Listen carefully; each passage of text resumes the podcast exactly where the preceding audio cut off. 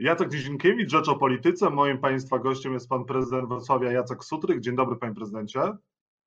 Dzień dobry, witam i pozdrawiam z Wrocławia.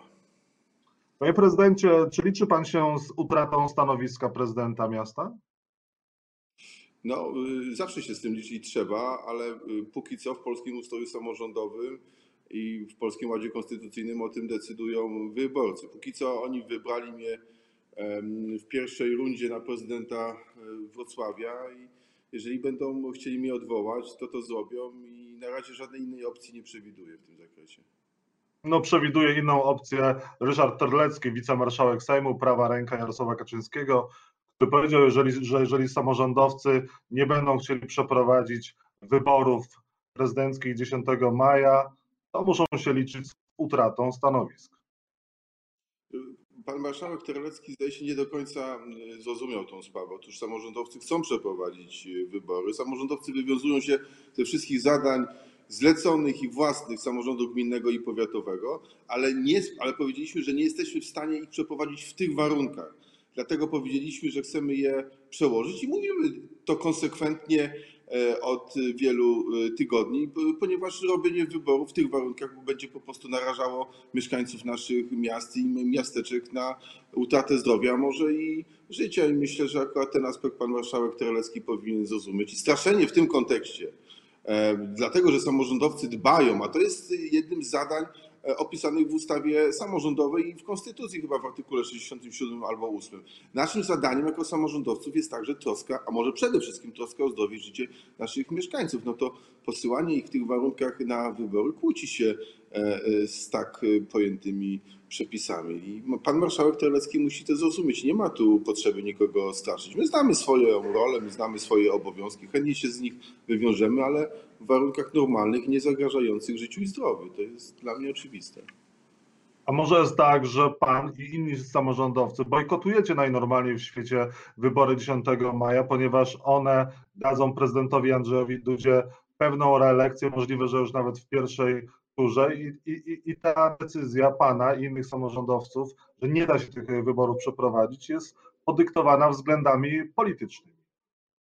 Nie, no, teoria spiskowa czasami, czasami rzeczywiście by, być może pewne rzeczy wyjaśnia, ale nie w tym konkretnym y, przypadku. Nie ma, nie ma takiego podejścia z naszej strony. Zresztą wielu prezydentów, wójtów, burmistrzów to są ludzie niezaangażowani w bieżącą politykę, tak jak ja. Mam swoje oczywiście sympatie, ale nie jestem członkiem żadnej partii politycznej.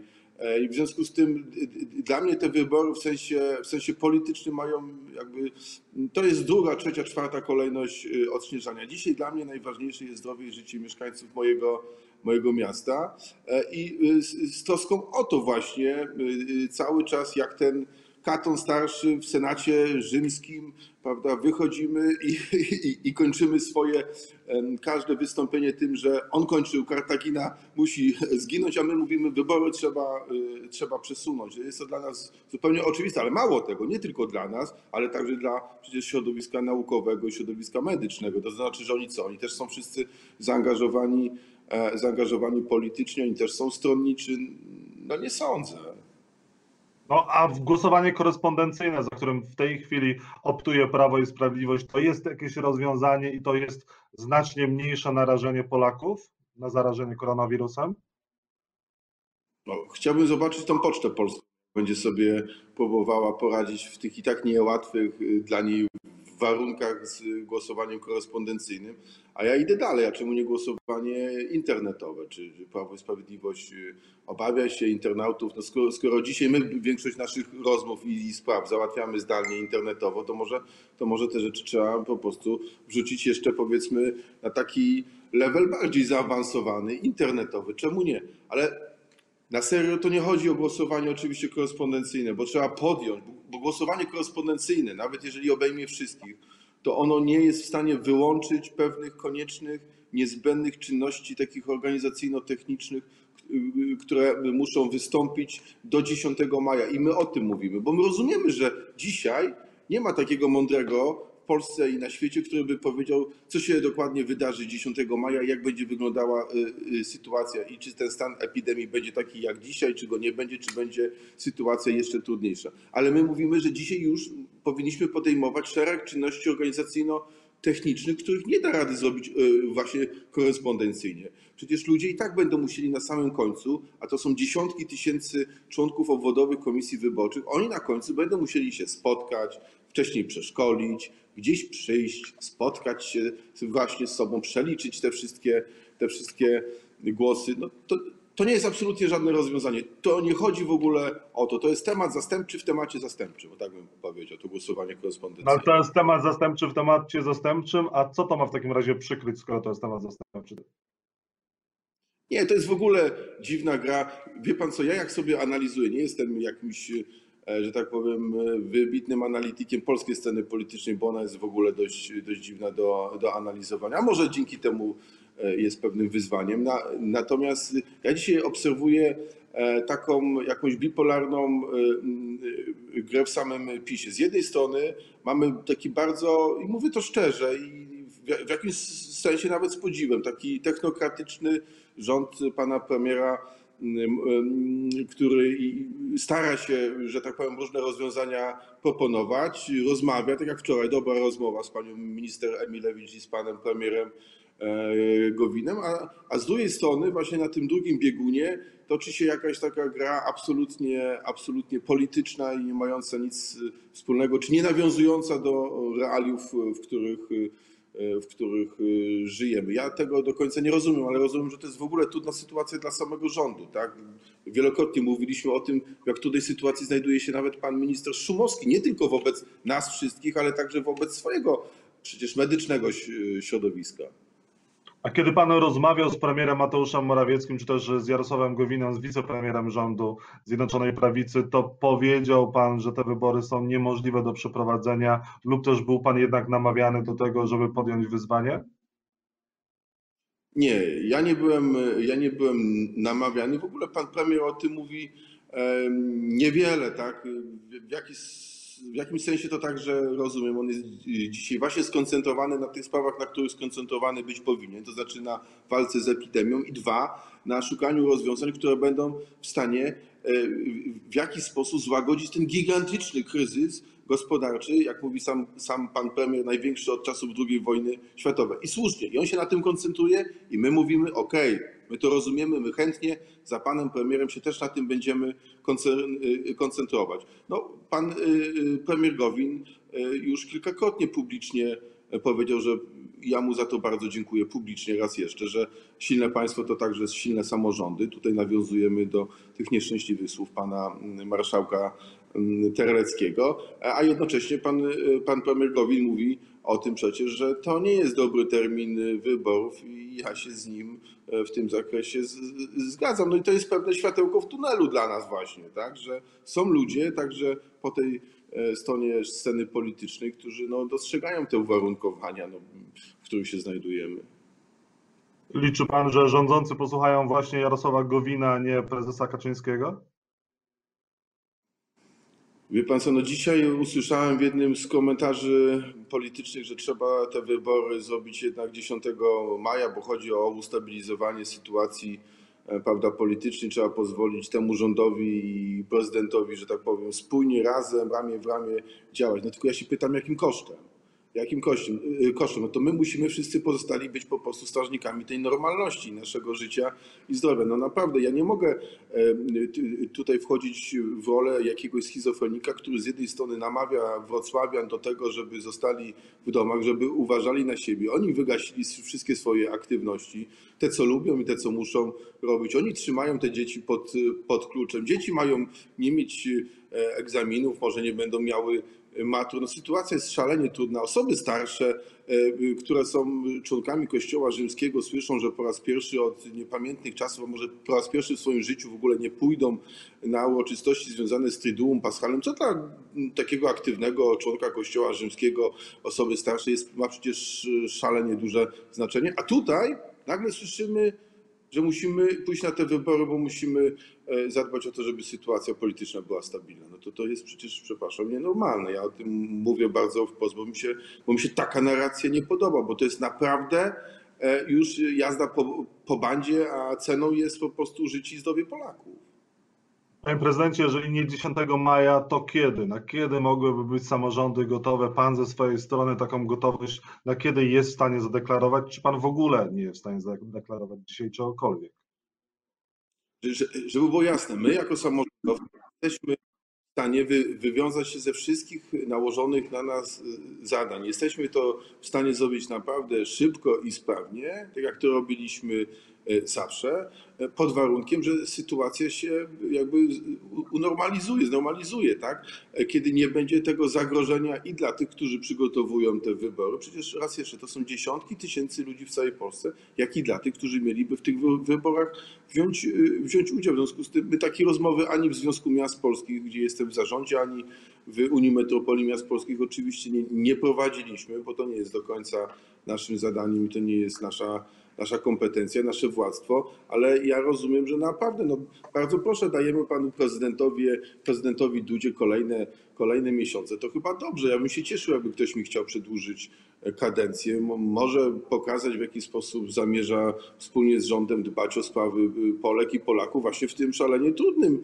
czasie. Uważam, że to dla prezydenta Polski jest niesamowity challenge, na który może tylko i, i wyłącznie działając sprawnie i dobrze właśnie jeszcze bardziej zbudować swoją pozycję. Dlatego ja uważam, że prezydent powinien być wręcz wdzięczny samorządowcom za taki sposób działania i komentowania tych spraw. Negatywnie pan ocenia działanie opozycji. Cytuję, przepraszam z góry, że opozycja jest dupowata, pan powiedział.